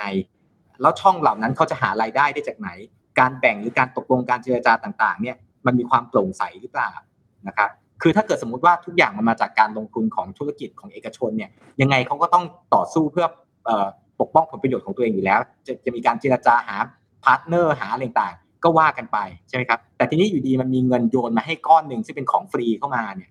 แล้วใครจะได้ประโยชน์จากเงินก้อนนี้เนี่ย ตรงนี้เรายังไม่รู้เลยด้วยซ้ำจริงๆมันมีประเด็นให้ต้องต้องคุยกันต่อด้วยซ้ำนะฮะ คือคือเดียอยากจะชวนคิดไปอย่างนี้ด้วยค่ะว่าฟุตบอลโลกอะมันไม่ได้เพิ่งมาจัดเมื่อตอนช่วงปี 2010-2014 ที่มันมีปัญหาถูกไหมก่อนหน้านี้คือมันมีมาตั้งยาวนานแล้วใช่ไหมคะแต่ว่าทำไมที่ผ่านมาประเทศไทยเราไม่เคยมีปัญหาเหล่านี้เกิดขึ้นเลย เพราะว่าเราไม่เคยมีเรื่องกฎ must have must carry หรือทุกพูดง่ายๆคือว่ามันไม่เคยมีประเด็นเรื่องการแทรกแซงของกสทชค่ะที่เข้ามาเกี่ยวข้องภาคธุรกิจช่องฟรีทีวีเดิมก็คือ 3579 หรือถ้าเรียกรวมๆก็คือว่าทีวีพูเขาก็รวม ตัวกัน แล้วก็ไปซื้อลิขสิทธิ์ฟุตบอล ลิขสิทธิ์การถ่ายทอดกีฬาต่างๆนะคะแล้วก็มันก็ชัดเจนอะมันก็ในพาธุรกิจก็คือว่าใครลงทุนเท่าไหร่นะคะก็จัดสรรปันส่วนกันตามเม็ดเงินที่ลงทุน คือเดียวว่าอันนี้มันก็เห็นได้ชัดว่าพอภาคธุรกิจเขาทำคือเขาก็ทำดำเนินกิจกรรมของเขาไปตามกลไกธุรกิจตามปกติ ทุกอย่างมันก็สามารถที่จะดำเนินไปได้โดยที่มันไม่ได้เคยมีปัญหาอุปสรรคที่จะต้องมามีแบบทุกๆวันนี้นะคะที่มันเกิดขึ้น แล้วก็ในแง่ของตัว ตัวฟุตบอลอย่างที่บอกว่าพอมันเป็นธุรกิจที่มันมีมูลค่าที่สูงแล้วอะค่ะแล้วพอมันมาเจอกฎ must have must carry ที่จะต้องถูกเอามาเฉลี่ยกระจาย ในการที่เขาไม่มีสิทธิ์ exclusive ในการที่จะหารายได้ได้อะแน่นอนอะมันก็ถึงได้มีปัญหาแบบทุกวันนี้ก็คือว่าแล้วภาคธุรกิจเองอย่างนี้เนี่ยเขาก็ใครจะอยากเข้าไปประมูลถูกไหมคะ แล้วในขณะเดียวกันก็คือว่าถ้าพูดง่ายคือว่าถ้าเดียเป็นช่องอื่น ๆ ด้วยกฎ must have must carry เดียก็จะยิ่งเกิดความรู้สึกว่าเดียจะเข้าไปประมูลทำไม เพราะว่าด้วยกฎที่มีอะค่ะเดี๋ยวเดียก็รออันนี้ส่งอะเป็น free rider ไม่ดีกว่าเหรออย่างเงี้ยค่ะซึ่งซึ่งมันเลยทำให้มันมีปัญหามาแบบนี้ไม่นับเรื่องอย่างที่เดียพยายามพูดตั้งแต่ต้นว่า วันนี้ธุรกิจก็เปลี่ยนไปอีก วันเมื่อครั้งตอนฟุตบอลยูโรที่อาจารย์พูดปี 2012 ตอนของกรณี RS 2014 อย่าลืมนะคะว่าตอนนั้นน่ะที่มันเป็นปัญหาคือมันเป็นเรื่องประเด็นเรื่องกล่อง ทีวีดาวเทียม วันนี้ทีวีดาวเทียมมันก็ไม่มีใครดูแล้วใช่ไหมคะ วันนี้ไป OTT แล้วมันไปแพลตฟอร์มเว็บเอ่ยอะไรเอ่ยเต็มไปหมด คือวันนี้คือทุกอย่างบริบทเนี่ยมันมันมันเปลี่ยนมันล้วนเปลี่ยนไปหมดแล้วอะค่ะเอออันนี้เดี๋ยวว่าก็ยังไงก็คือกลับมาสู่ในจุดที่เดี๋ยวว่ากสทช หลังจากนี้ คือเดี๋ยวว่ากรรมการคณะกรรมการก็ต้องต้องเร่งพิจารณาทบทวน แล้วก็รวมถึงอาจจะกด หรือกระทั่งอะไรหลาย ๆ อย่างที่ที่จะคำนึงถึงความเหมาะสมในเรื่องของบริบทอุตสาหกรรมสื่อที่มันเปลี่ยนแปลงไปด้วยอะค่ะดังนั้นโจทย์โจทย์ในวันนี้ค่ะ ที่เราเห็นประชาชนเริ่มเห็นตัวเลข เริ่มเห็นงบ เริ่มเห็นการใช้งบประมาณของรัฐบาล ซึ่งเป็นภาษีของประชาชนค่ะ คือเราจะพูดง่ายๆว่ามันก็แบ่งเป็นสองขั้วเนาะบางคนก็รู้สึกว่า ก็โอเคนะที่รัฐจ่าย เพราะว่ามันก็ทำให้เราได้เข้าถึงกีฬาจริงๆอย่างเงี้ยแต่ว่าอีกด้านหนึ่งอะค่ะที่ค่อนข้างส่วนใหญ่ละกันที่มองว่าเฮ้ยนี่มันเป็นภาษีของเราเนาะแล้วก็เอาไปใช้จ่ายในด้านนั้นมันเหมาะสมหรือไม่ค่ะ คือนะวันนี้คือโจทย์มันทั้งสองคนอยากจะให้เข้าใจว่าอะไรดีคะว่าแบบเราควรจะได้รัฐควรจะจ่ายต่อไปไหม ต่อจากนี้หรือมันควรจะมีหนทางอะไรยังไง เพื่อให้มันแบบสมดุลสมดุลที่สุดนะคะระหว่างแบบรัฐเองประชาชนแล้วก็กลุ่มเอกชนนะคะเอออันนี้เชิญเชิญคุณเดียก่อนครับอาจารย์เชิญแบบเดียจริง ๆอะเออคงย้อนกลับไปเหมือนที่เมื่อกี้เดียพูดนะคะคือกรณีนี้เดียไม่เห็นด้วย เพราะว่าคือเดียมองว่าอย่างที่บอกว่า ภาคธุรกิจอะเขาสามารถทำได้เองอยู่แล้ว โดยที่ก่อนหน้านี้ถ้ารัฐไม่แทรกแซงมันไม่ได้มีปัญหาใช่ไหมคะจนกระทั่งรัฐมาแทรกแซงมันเลยทำให้เกิดปัญหา ซึ่งเดียวว่ามันวิธีการแก้ปัญหามันง่ายนิดเดียวก็คือคุณก็กลับไปแก้ปัญหาที่ต้นทางซะ โดยที่มันไม่จะได้ไม่ต้องไปเป็นภาระงบประมาณของภาครัฐนะคะคือเดียวว่าอันเนี้ยมันสามารถ ทำให้มันเป็นไปตามกลไกตลาดได้ โดยที่รัฐไม่ไม่จำเป็นต้องเข้าไป ไม่ต้องเข้าไปยุ่งเกี่ยว แล้วสุดท้ายมันกลายกลับมาเป็นภาระงบประมาณ แม้ว่าโอเค ในแง่ของบางทีก็หมายถึงว่าบางคนก็อาจจะมองว่า เอ้ย มันก็เป็นเอ่อเรียกอะไรนะ เป็นการลงทุนของภาครัฐที่ช่วยกระตุ้นการบริโภคในช่วงหนึ่งเดือนของการมีฟุตบอลโลกก็ดีหรืออะไรก็ดี แต่เดียมองว่าทั้งหมดเนี่ยประเด็นมันอยู่ที่ว่า คือตั้งแต่แรกอะรัฐสมควรจะจ่ายหรือเปล่า คือคือมันไม่จำเป็นต้องจ่ายนะคะเพราะว่าเพราะว่าถ้าเกิดคุณไม่ออกกฎมาสแทบหรืออะไรที่มันเป็นการกีดกั้นแล้วมันทำให้มันบิดเบือนกลไกไปอะเดี๋ยวว่าทุกอย่างอะมันก็สามารถดำเนินไปได้ตามปกติอะค่ะ ถ้ารัฐจะต้องนำเงินงบประมาณไปใช้อะไรก็แล้ว แต่เนี่ยเดี๋ยวว่าสิ่งสำคัญแล้วเดี๋ยวก็คิดว่าประชาชนทุกคนคงคาดหวังมากกว่า ก็คือว่าการนำเม็ดเงินนะคะไปลงทุนในสิ่งที่มันจะไปผลิดอกออกผล หรือว่าการหารายได้เพิ่มในประเทศต่อไปในอนาคต แต่มันไม่ใช่เป็นการนำเม็ดเงินงบประมาณ เพียงเพื่อไปใช้ในเรื่องของกิจกรรมในเชิงสันทนาการ แล้วโดยเฉพาะอย่างยิ่งคือมันเป็นการถ่ายทอดสดพูดง่ายๆ ก็คือว่าใช้เม็ดเงินมันคือการ pass through แล้วมันก็จบไปประเทศเราไม่ได้อะไรกลับมาเลยอะค่ะ อันนี้ส่วนตัวส่วนตัวเดียเองเดียคิดว่าเดียคัดค้านกับการที่จะนำเม็ดเงินอะไปใช้เพื่ออุดหนุนในการซื้อลิขสิทธิ์ค่ะ อืมอืมอาจารย์ค่ะ มีอะไรเสริมไหมคะครับเออคืออย่างแรกเดี๋ยวต้องต้องชี้แจงนิดนึงก่อนจริงๆแต่ที่คุณเดียพูดถึงแล้วตั้งแต่ตอนต้นนะครับว่าไอ้เงินจากกองทุนกทปสเนี่ยจริงๆแล้วมันไม่ได้มาจากภาษีประชาชนนะครับ แต่ว่ามันมันมาจากการเอ่อการเขาเรียกอะไรการ ขายใบอนุญาตหรือการประมูลขึ้นความถี่ต่างๆนะครับ ไม่ว่าจะโทรทัศน์โทรคมนาคมต่างๆมันมีรายได้พวกนี้เข้ามานะครับ และตามระเบียบกองทุนกทปสมีบอกว่าจะต้องตัดกี่เปอร์เซ็นต์จากเงินประมูลเท่านี้เข้ากองทุนนะครับ เพราะฉะนั้นเนี่ยอย่างหนึ่งก็คือเงินกองทุนกทปสไม่ใช่เงินภาษีประชาชน ซึ่งก็เป็นเหตุผลที่ทางกสทชเขาเอามาใช้อ้างว่า ไม่ใช่ภาษีประชาชนวงเล็บ เพราะฉะนั้นประชาชนไม่ต้องมาเดือดร้อน นะแต่ประเด็นก็คือ ถึงแม้ไม่ใช่เงินภาษีประชาชน แต่ว่าเงินรายได้เหล่านี้มาจากไหน เงินรายได้เงินรายได้เหล่านี้มาจากการให้ประมูลให้เช่าคลื่นความถี่ถูกไหมครับคลื่นกระจายเสียงเอ่อแล้วก็โทรคมนาคมต่างๆเนี่ยนะครับ ซึ่งคลื่นความถี่เหล่านี้เป็นสมบัติของสาธารณะ เพราะฉะนั้นในเมื่อรายได้อันเกิดมาจากสมบัติของสาธารณะเนี่ยมันจึงเป็นรายได้ของสาธารณะ ไม่ใช่รายได้ของกสทช กสทช ไม่สามารถแสดงความเป็นเจ้าของรายได้เหล่านี้กสทช เป็นเพียงแต่ผู้จัดสรรเงินรายได้เหล่านี้นะครับ และก็ไม่ใช่เป็นของรัฐบาลด้วย เพราะฉะนั้นรัฐบาลไม่มีสิทธิ์จะมาบอกว่า ให้เอาเงินนี้ไปใช้เป็นของขวัญให้รัฐให้ประชาชน เพราะว่าเงินเหล่านี้มันเป็นของประชาชนมาตั้งแต่แรกอยู่แล้ว นี่คือประเด็นที่หนึ่งนะครับนี่นี่นี่คือประเด็น ทีนี้สิ่งที่ตามมาก็คือไอ้แล้วไอ้เรื่องการใช้เงินกองทุนเหล่านี้เนี่ยนะครับเออ เห็นด้วยอย่างมากที่ที่คุณเดียพูดว่าไม่ควรจะเข้ามาแทรกแซงปล่อยให้เป็นเรื่องกลไกของของการตลาดของเอกชนจัดการไป โดยเฉพาะทางคุณเดียเนี่ยมีประสบการณ์กับทางด้านเอกชน ทางด้านภาคธุรกิจมามาก ก็ยิ่งเห็นภาพด้านนี้ชัดเจน ทีนี้ไอ้กองทุนนี้เนี่ยนะครับมันยิ่งไม่ควรเอามาใช้ ไม่ใช่แค่เพราะว่ามันเอาเอามาใช้ไม่เกิดประโยชน์หรืออะไรต่างๆ แต่ว่ามันไม่ได้เป็นไปตามวัตถุประสงค์ของกองทุนกทปสเสียด้วยซ้ำพูดง่ายก็คือ กสทช ไม่มีสิทธิ์เอาเงินนี้มาใช้ ไม่ใช่แค่ว่าเงินนี้เอามาใช้แล้วคุ้มไม่หรือไม่คุ้มเนาะผมคิดว่าถ้าไม่งั้นเราเราจะเข้าใจประเด็นผิดนะครับมันไม่ใช่เรื่องหกร้อยล้านหรือหกร้อยล้าน ฝั่งหนึ่งก็คนก็จะบอกว่าก็แค่ว่าหกร้อยล้านแล้วยังจะไม่พอใจอะไรอีก มันไม่ใช่เรื่องว่าพันหกร้อยล้านหรือหกร้อยล้าน แต่มันคือเรื่องว่ามันไม่ควรจะมันไม่สามารถที่จะเอาเงินนี้มาใช้ได้ตั้งแต่แรกอยู่แล้วนะฮะผมขอ เล่านิดนึงแล้วกันว่าและไอ้เงินกองทุนกทปสเนี่ยนะฮะเขาเอาไปใช้ไปทำเขาเอาไปใช้ทำอะไรนะครับอย่างที่ทางกสทชเนี่ยเอามาบอกบอกว่าใช้เรื่องการส่งเสริมเรื่องความเท่าเทียมกันความเสมอภาคกันอะไรเงี้ยของผู้ด้อยโอกาสนู่นนี่นั่นก็เลยทำให้เนี่ยผู้พิการเอ่อหรือผู้ด้อยโอกาสทางสังคมได้ดูฟุตบอลโลกนี่นี่คือคำอ้างนะฮะที่เขาบอกว่าเขาพิจารณาจากกฎระเบียบแล้วเนี่ยว่าสามารถสนับสนุนได้นะครับประเด็นก็คือเวลาเราพูดถึงเรื่องความเสมอภาคหรือความเท่าเทียมกันน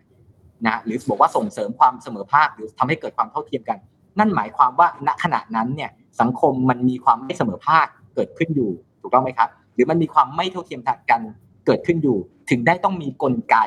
ของรัฐเข้าไปช่วยเพื่อส่งเสริมทำให้เกิดความเท่าเทียมกันนะฮะแต่ทีนี้ประเด็นนี้คือ ตอนนี้เนี่ยการที่จะได้ดูหรือไม่ได้ดูฟุตบอลโลก มันมีความไม่เท่าเทียมกันตรงไหน ในเมื่อถ้ามันไม่ได้ดูทุกคนก็ไม่ได้ดูเหมือนกัน ไม่ใช่แค่ผู้พิการไม่ได้ดู ผมก็ไม่ได้ดูคุณเดียก็ไม่ได้ดูเหมือนกันนึกออกไหมเพราะฉะนั้นไม่ใช่เหตุผลที่จะเอามาเอาเงินมาแทรกแซงแล้วบอกว่าเพื่อส่งเสริมความเท่าเทียมกัน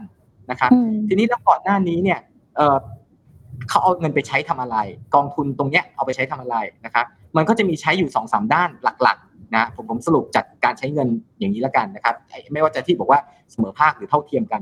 อย่างแรกเขาจะลงทุนในเชิงเทคโนโลยีนะหรือความพร้อมด้านอุปกรณ์ต่างๆ ที่ในช่วงเวลาที่มันเปลี่ยนผ่านเรื่องต่างเนี่ยหรืออุปกรณ์มีราคาแพงเนี่ยแล้วแล้วชาวบ้านผู้คนทั่วไปเนี่ยไม่สามารถเข้าถึงอุปกรณ์หรือการเข้าถึงสัญญาณหรือการรับชมต่างๆ ได้ อันนี้ในเชิงเทคโนโลยีนะครับ ตัวอย่างเช่นตอนที่เอ่อทีวีเปลี่ยนเป็นระบบดิจิทัลใหม่ๆนะครับเครื่องรับโทรทัศน์อนาล็อกเนี่ยมันรับไม่ได้นะครับแล้วบ้านผู้คนชาวบ้านส่วนใหญ่ก็ยังเป็นอนาล็อกอยู่ ไม่ใช่ว่าทุกคนจะมีเงินซื้อทีวีดิจิทัลได้นะครับตอนนั้นกสทช ก็อนุมัติเงินงบประมาณ ให้เป็นคูปอง set top box ถ้าใครจะจำกันได้นะครับว่าติดไอ้ set top box เข้าไปทำให้ทีวีอนาล็อกเนี่ยสามารถดูทีวีดิจิทัลได้ อันนั้นคืออันนั้นคือการสนับสนุนส่งเสริมเรื่องความเท่าเทียมกัน ว่าคนจนก็สามารถเข้าถึงสัญญาณดิจิทัลได้ทีวีดิจิทัลได้นะครับอีกกรณีหนึ่งก็อย่างเช่นนะครับกสทชเคยเคยอนุมัติงบประมาณสำหรับการทำ audio description คือพูดง่ายๆคือที่ทำให้คนตาบอดเนี่ยผู้พิการทางการมองเห็นเนี่ยสามารถดูทีวีได้ โดยการบรรยายนะครับ หรือภาพภาษามือทำให้คนพิการทางการได้ยิน สามารถดูทีวี และฟังเข้าใจว่าคนในทีวีเนี่ยเขาพูดอะไรกัน ก็มีล่ามภาษามือ นี่คือเรื่องของความเท่าเทียมกันของผู้ด้อยโอกาสทางสังคมนะฮะแต่ว่าเรื่องการดูบอลไม่ดูบอลอันนี้เป็นเรื่องรสนิยมไม่ใช่เรื่องความเท่าเทียมกัน โดยเฉพาะถ้าจะมาอ้างว่าทำให้คนผู้พิการได้ดูฟุตบอลเหมือนคนอื่น คำถามประเด็นก็อย่างที่ผมบอก คนอื่นที่ว่าเนี่ยเขาก็ไม่ได้ดูเหมือนกัน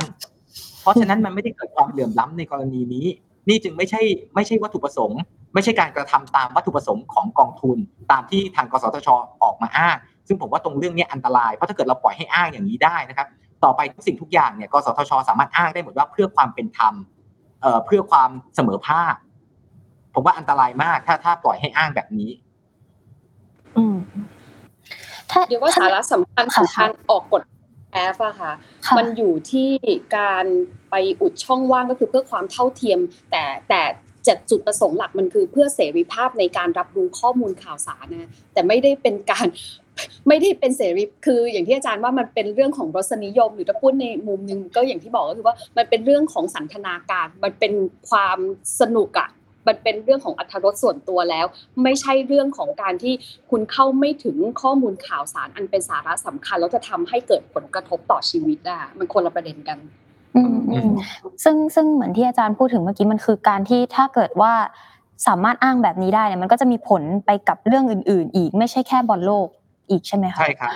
ที่ผมว่าตรงนี้อันตรายเพราะถ้าเราไม่ยึดหลักการให้ให้มั่นเนี่ย ต่อไปเรื่องเนี้ยจะถูกเอามาใช้เป็นข้ออ้างสำหรับการพิจารณาอนุมัติ เรื่องต่างๆอีกมากมาย อืมอืมถ้าอย่างนั้นแบบนี้มันเหมือนกับว่ากสทชกำลัง เอาประชาชนเป็นแบบตัวประกันหรือเปล่าคะในการนำเงินจากกองทุนมาใช้อะค่ะเอ่อคุณเดียว่าไง อาจารย์ยิ้ม อาจารย์ยิ้มคุณเดียยิ้ม อาจารย์ยิ้ม ทุกคนยิ้มคือถ้าเอ่อ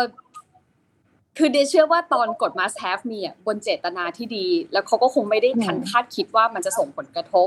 แต่ว่าก็คงจะเหมือนที่อาจารย์ตั้งคำถามนะว่า แต่ว่ามันก็เห็นชัดเจนอะว่ามันเกิดปัญหามาโดยตลอด แล้วทำไมมันถึงยังไม่แก้ไขอะนะคะแน่นอนว่าคือพูดตรงๆเลยก็คือว่า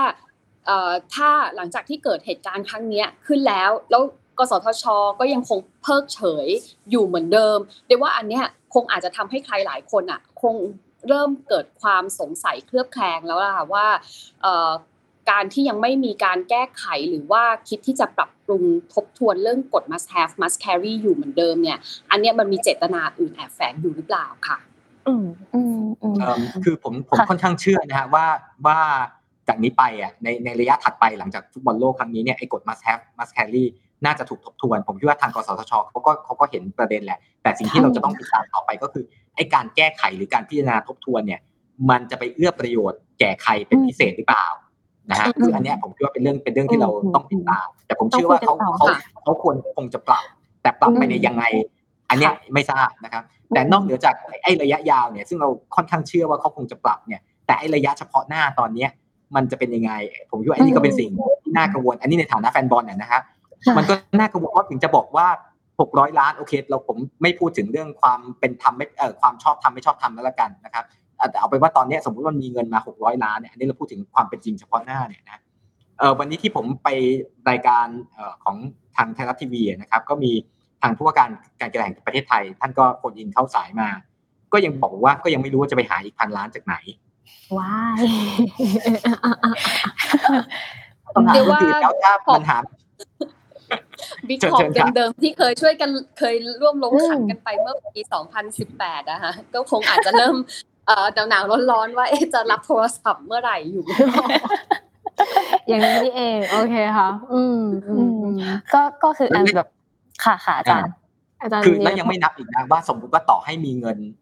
มาพันนะครับ มันยังมีขั้นตอนอีกเยอะแยะไอไอการเจรจา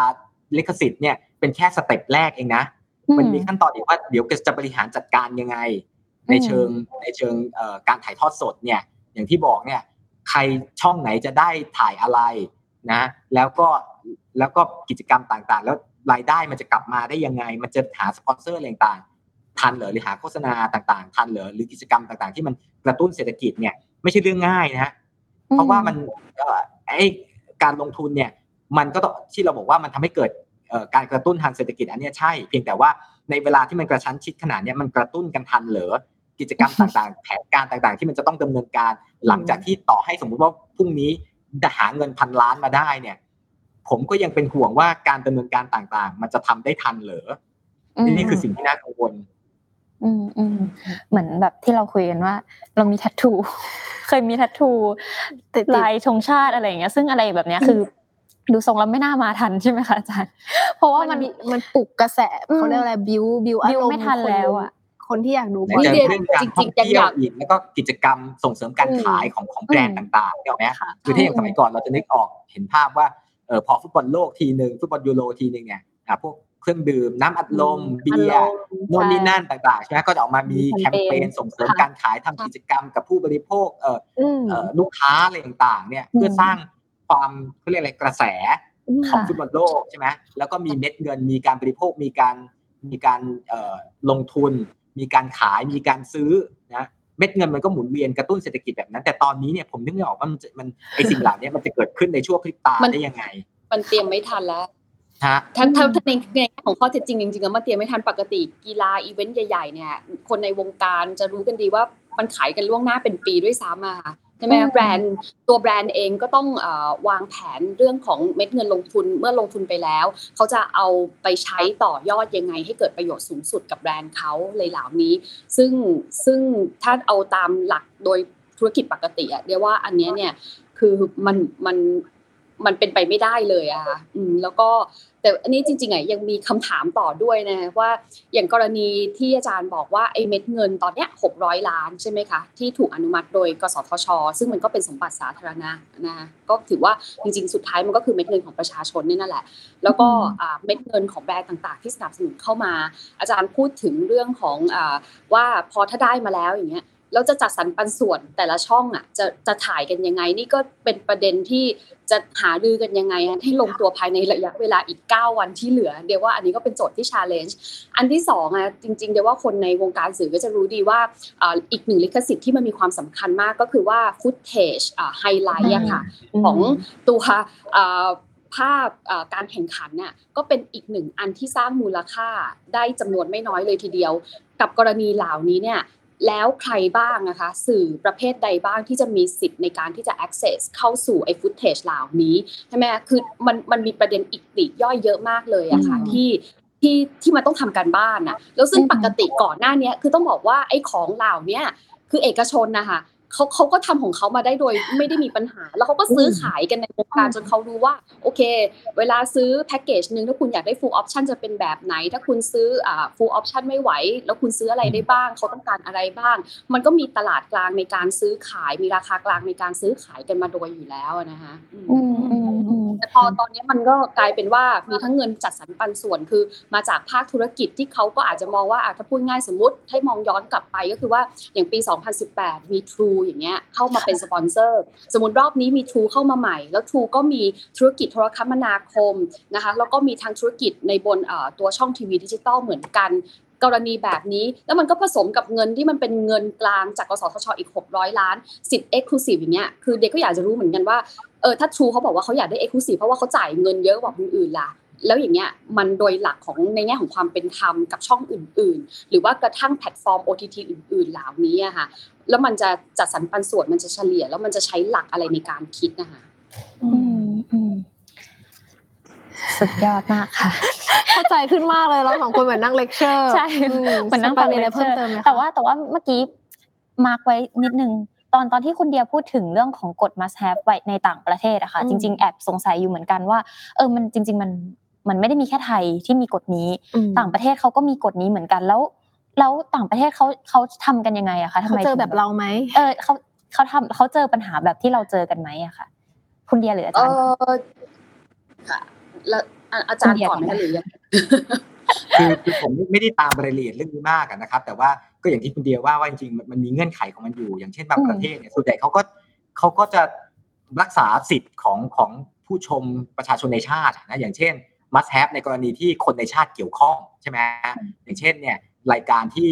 มีนักกีฬาหรือมีคนในชาติไปร่วมการแข่งขันอะไรอย่างเงี้ยนะครับ มันมีเงื่อนไขของมันทีนี้เด็กเรียนอย่างนี้ว่านอกจากกฎ must have must carry แล้วเนี่ย ที่ที่ที่มันมีส่วนเกี่ยวข้องกับเรื่องราคาเนี่ยบางทีมันเกี่ยวข้องกับเรื่องระยะเวลา หรือช่วงเวลาในการเจรจาด้วยนะครับเท่าที่ผมทราบนะครับ ก็วันที่ไปคุยมาเนี่ยนะครับเขาก็ได้ทราบมาว่าจริงๆแล้วก่อนหน้านี้เนี่ยมีช่องทีวีดิจิทัลบางช่องนะครับที่เป็นของรัฐของรัฐวิสาหกิจเนี่ยนะครับ ได้เจรจากับทางฟีฟ่านะครับ ในราคาไม่ถึงพันล้าน แต่เนื่องจากเป็นเป็นทีวี ที่เป็นของรัฐวิสาหกิจของของรัฐบาลเนี่ยนะครับ เป็นหน่วยงานรัฐบาลเนี่ยนะครับ ก็เลยไม่กล้าผลีผลามตัดสินใจ ก็เลยหยุดชะงัก หรือผมไม่ทราบว่ามันเกิดอะไรขึ้น แต่ว่ามันเคยมีการเจรจาแล้ว แล้วได้รับ offer มาในราคาที่ถูกกว่านี้ครึ่งหนึ่งแต่ว่าก็ไม่ได้ดำเนินการอะไร แล้วพอมันช้าไป มันก็เลยกลายเป็นราคามันแพงขึ้นมา แล้วก็ประกอบกับกฎ must have must carry อย่างที่ว่านะครับ ในเมื่อพอคนขายเนี่ย เขารู้อยู่แล้วว่าเราจะต้องซื้อด้วยเงื่อนไขแบบนี้นะฮะพูดง่ายคือถ้าทางเจ้าของลิขสิทธิ์เนี่ยเขารู้ว่าเราต้องซื้อด้วยเงื่อนไขว่าฉายถ่ายทอดสดฟรีทีวีทุกช่อง แล้วต้องทุกแพลตฟอร์มด้วยนะ คิดว่าเขาจะลดราคาให้เราง่ายๆ เหรอ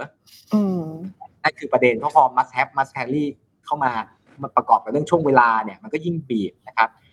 ทีนี้ในต่างประเทศผมไม่ได้ติดตามเรื่องนี้มากนักนะครับก็ก็คงตอบไม่ได้แต่ผมคิดว่ามันคงมีเงื่อนไข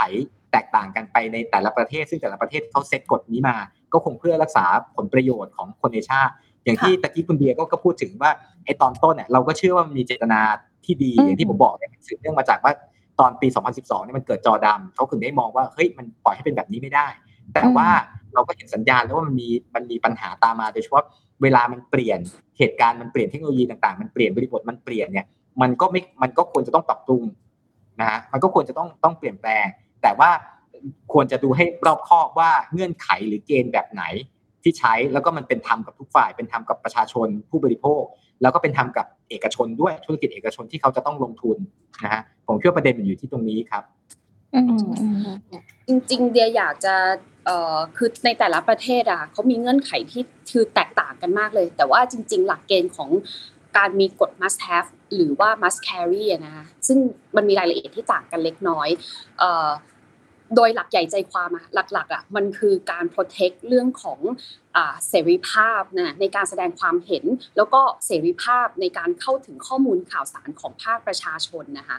ไอ้อันนี้คือหลักใหญ่ใจความในการกำหนดเรื่องของตัวกฎ must have must carry งั้นอย่างที่บอกก็คือว่าตัวกรณีฟุตบอลโลกกับกรณีของกีฬา อย่างเช่นเอเชียนเกมโอลิมปิกหรืออะไรเงี้ยมันดูเหมือนจะเป็นกีฬาเหมือนกัน แต่ว่าสาระนะในการที่ประชาชนติดตามอะมันมีความแตกต่างกันค่ะเพราะฉะนั้นเนี่ยอย่างที่บอกอะมันเลยเทียบกันไม่ได้ แล้วบวกกับพอฟุตบอลเนี่ยมันเป็นกีฬาที่มันมีมูลค่าทางการตลาดอีก มันก็ยิ่งกลายเป็นว่ามันยิ่งไปใช้กฎ อันเนี้ยกับกีฬาที่มันมีมูลค่าซื้อขายทางการตลาดที่สูงในทางธุรกิจอะเดี๋ยวว่ามันย้อนแย้งแล้วมันขัดแย้งกันโดยสิ้นเชิงอะนะคะแล้วทั้งหมดนี้เนี่ยไม่ว่าจะประกาศยังไงก็แล้ว แต่สิ่งหนึ่งที่ภาครัฐจริงๆมันคงไม่ใช่แค่กสทชเพราะ mass carry หรืออะไรก็แล้วแต่เนี่ย คือจริง ๆ สิ่งหนึ่งที่ภาครัฐเวลาก่อนออกนโยบายอะเดี๋ยวว่าต้องคำนึงถึงเรื่องของความเหมาะสมที่นโยบายอะมันต้องไปไม่ไปสร้างภาระหรือว่าผลกระทบนะคะต่อบุคคล stakeholder ที่จะเกี่ยวข้อง ซึ่งอย่างที่เมื่อกี้อาจารย์ได้พูดคือว่าในที่นี้อย่างน้อยสุดก็คือ ข้อแรกก็คือภาคเอกชน ภาคธุรกิจ อันที่ 2 ก็คือภาคประชาชนนะคะเดี๋ยวว่าอันนี้สาระสำคัญนะมันอยู่ที่ตรงนี้ แต่อาจจะยกตัวอย่างเส้นสั้นได้นิดหน่อยคือว่าอย่างกรณีของประเทศอังกฤษอย่างเงี้ยเขามีกฎ must have must carry มีพูดถึงกีฬา แต่เขาไม่ได้ไปบังคับกีฬาอย่างเช่น กรณีฟุตบอล เพราะเขาก็รู้ว่าฟุตบอลอะอย่างพรีเมียร์ลีกนี่คือโอ้โหมูลค่าทางการตลาดของเขาเนี่ยมหาศาลมากๆ แต่ว่าสิ่งที่เขาไปบังคับก็คือว่าการถ่ายทอดกีฬาที่มันเป็นลักษณะโลโก้อะค่ะ เพื่อเป็นการส่งเสริมอ่าเรื่องของกีฬาในประเทศ อย่างที่บอกแต่ทั้งหมดเนี่ยก็จะเห็นได้ว่าการที่เวลา แต่ละชาติออกกฎ must have must carry ต่างๆ หรือว่ากรณีเยอรมันที่เดได้ยกตัวอย่างไปแล้ว สุดท้ายมันจะมีหลักใหญ่อยู่อันนึงก็คือว่าการส่งเสริมในแง่ของคนในชาติความสามัคคี หรือว่าการที่คนในชาติสามารถที่จะติดตาม แล้วก็ได้ร่วมเชียร์แล้วก็ได้ได้พัฒนาในเรื่องของคือมันยังไงมันต้องมีบริบทของความเป็นชาติเข้ามาเกี่ยวข้องนะฮะแต่ว่าในกรณีของฟุตบอลโลกอย่างที่เดียบอกก็คือว่าแล้วโดยเฉพาะกฎใน 7 ข้อที่ระบุไว้ถ้าเอาแบบชัดๆตรงๆ คือรอบสุดท้ายไฟแนลเนี่ยเรียกว่าอันนี้เนี่ยยังไงประเทศไทยเนี่ยไม่แน่ในอนาคตเราอาจหวังว่าในฐานะแฟนบอลหวังว่าวันหนึ่งเราจะมีโอกาสจะไม่รู้เมื่อไหร่แต่ไม่ใช่ในระยะเวลาอันเดียววันนี้แน่นอนค่ะสุดท้ายแล้วกันค่ะคำถามสุดท้ายอยากให้ถามตรงๆกับทั้งสองคนนะคะ คิดว่าอีกเวลาอีกเก้าวันเนาะวันนี้ก็หมดละวันนี้หมดวันที่สิบแล้วอีกเก้าวันค่ะ คนไทยจะได้ดูบอลโลกไหมคะ ต้องต้องใช้คำว่าดูแบบถูกลิขสิทธิ์ได้ไหมคุณเดียหัวล้อก่อนเลยหมายความว่ายังไง ได้ดูไม่กล้าลุ้นเลยไม่กล้าลุ้นเลยแต่แต่ว่าแต่เชื่อเชื่อว่า เชื่อว่ายังไงคงน่าจะได้ดูค่ะโอเคค่ะอาจารย์ละคะ คือผมค่อนข้างเชื่อลึกๆคล้ายๆกับคุณเดียนะคิดว่าที่สุดแล้วมันคงได้ดูเพียงแต่ว่าที่ผมที่ผมภาวนาแล้วกันว่า อยากให้การได้ดูของเราเนี่ย มัน เป็นไปด้วยวิถีทางที่เหมาะสมที่ถูกต้อง คือเราไม่อยากเห็นว่าเออเอาประชาชนมาบีบอะเอาคนดูอยากดูฟุตบอลมาบีบ เพราะฉะนั้นเนี่ยก็อัดเงินเข้าไปไม่อั้น โดยที่ไม่สนใจความเหมาะสมว่ามันมาจากไหนหรือใช้ไปเพื่ออะไร แต่ว่าโยนเงินเข้ามาเพราะว่ากลัวเดี๋ยวคนไทยจะไม่ได้ดูบอลไอ้อย่างเงี้ยผมก็ไม่ค่อยโอเค ถึงแม้ว่าเราจะได้ดูก็ตามนะครับ สิ่งที่ที่หวังก็คือเรื่องนี้แล้วก็คงต้องฝากสื่อมวลชนต่าง ๆ ด้วยช่วยกันจับตาดูนะฮะแล้วก็แล้วก็ voice เอ่อสะท้อนเสียงแรงต่างแก่ แก่รัฐบาลหรือฝ่ายที่เกี่ยวข้องนะครับ คือเราอยากดูแน่นอนแหละ แต่เราอยากเห็นวิถีของการได้ดูเนี่ย มันถูกต้องเหมาะสมด้วยค่ะใช่ค่ะวันนี้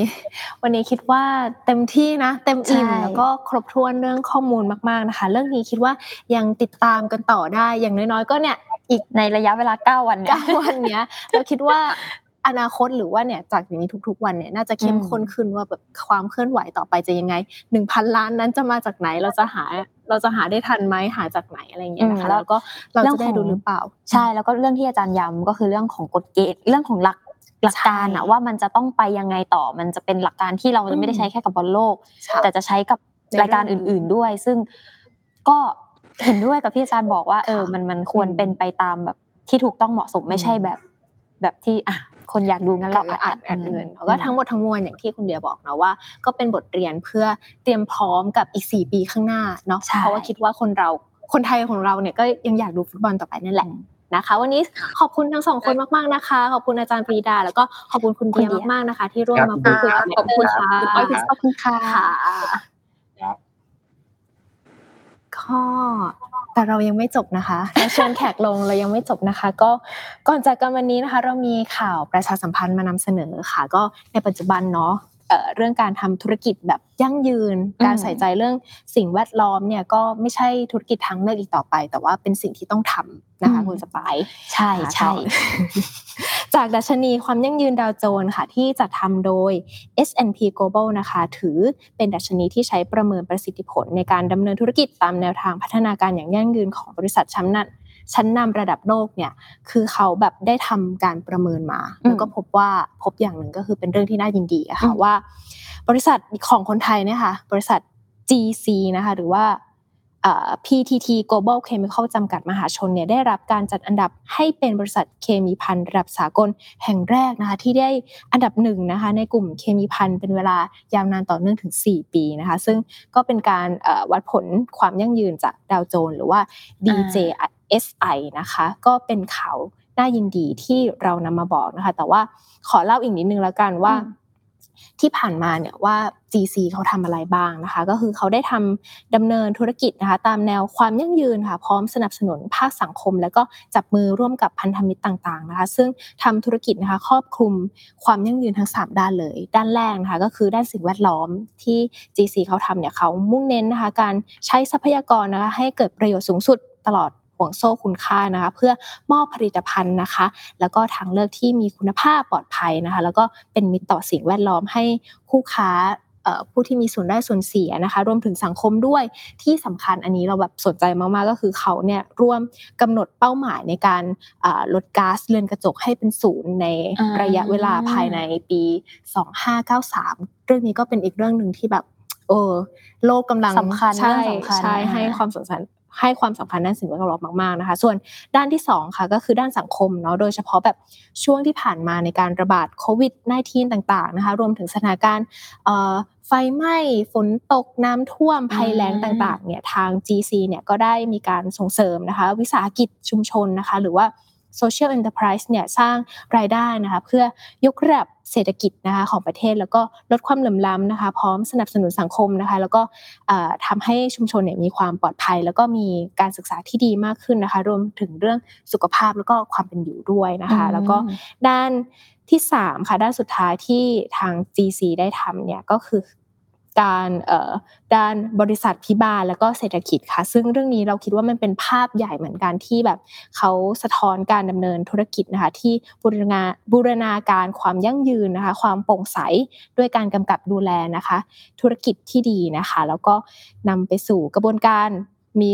การบริหารจัดการความเสี่ยงที่ได้มาตรฐานนะคะ ทั้งในเชิงคุณภาพแล้วก็ปริมาณค่ะที่สำคัญสิ่งนี้ก็ได้ช่วย ลดความเสี่ยงในการลงทุนด้วย แล้วก็นี่คือข่าวที่เราแบบนำมาประชาสัมพันธ์นะคะ คิดว่าก็เป็นเรื่องที่ดีที่มีบริษัทแบบนี้อยู่ในเมืองไทยนะคะ แล้วก็วันนี้คุยกันหลายเรื่องมากยาวเหยียดมากก่อนหน้านี้เราก็คือแบบยอมรับว่าเราสองคนคือค่อนข้างไกลจากแบบคอนเทนต์ฟุตบอล แต่ว่าก็พยายามถ้าเป็นคอนเทนต์เพลงฟุตบอลยังพอได้นี่นะนี่นะเอะเอ นั่นแหละเราก็พยายามทำกันบ้านกันมานะคะ แล้วก็คิดว่าวันนี้เราก็ได้ทำความเข้าใจเรื่องบอลโลก 2022 ที่กำลังจะเกิดขึ้นไปพร้อมๆ กับทุกคนนะคะยังไงก็ฝากติดตามนะคะ รายการ Why It Matters นะคะ ต่อไปด้วยว่าในพฤหัสหน้านะคะ เราจะหยิบยกเรื่องอะไรมาคุยกันอีกนะคะ ติดตามได้ทุกช่องทางของ The Matter นะคะไลฟ์สดนะคะว่าประมาณหนึ่งทุ่มหรือหนึ่งทุ่มครึ่งประมาณนี้ค่ะ ไม่เลทไม่เกินนะคะ แล้วเจอกันสัปดาห์หน้าค่ะ วันนี้ไปแล้วค่ะ สวัสดีค่ะ สวัสดีค่ะ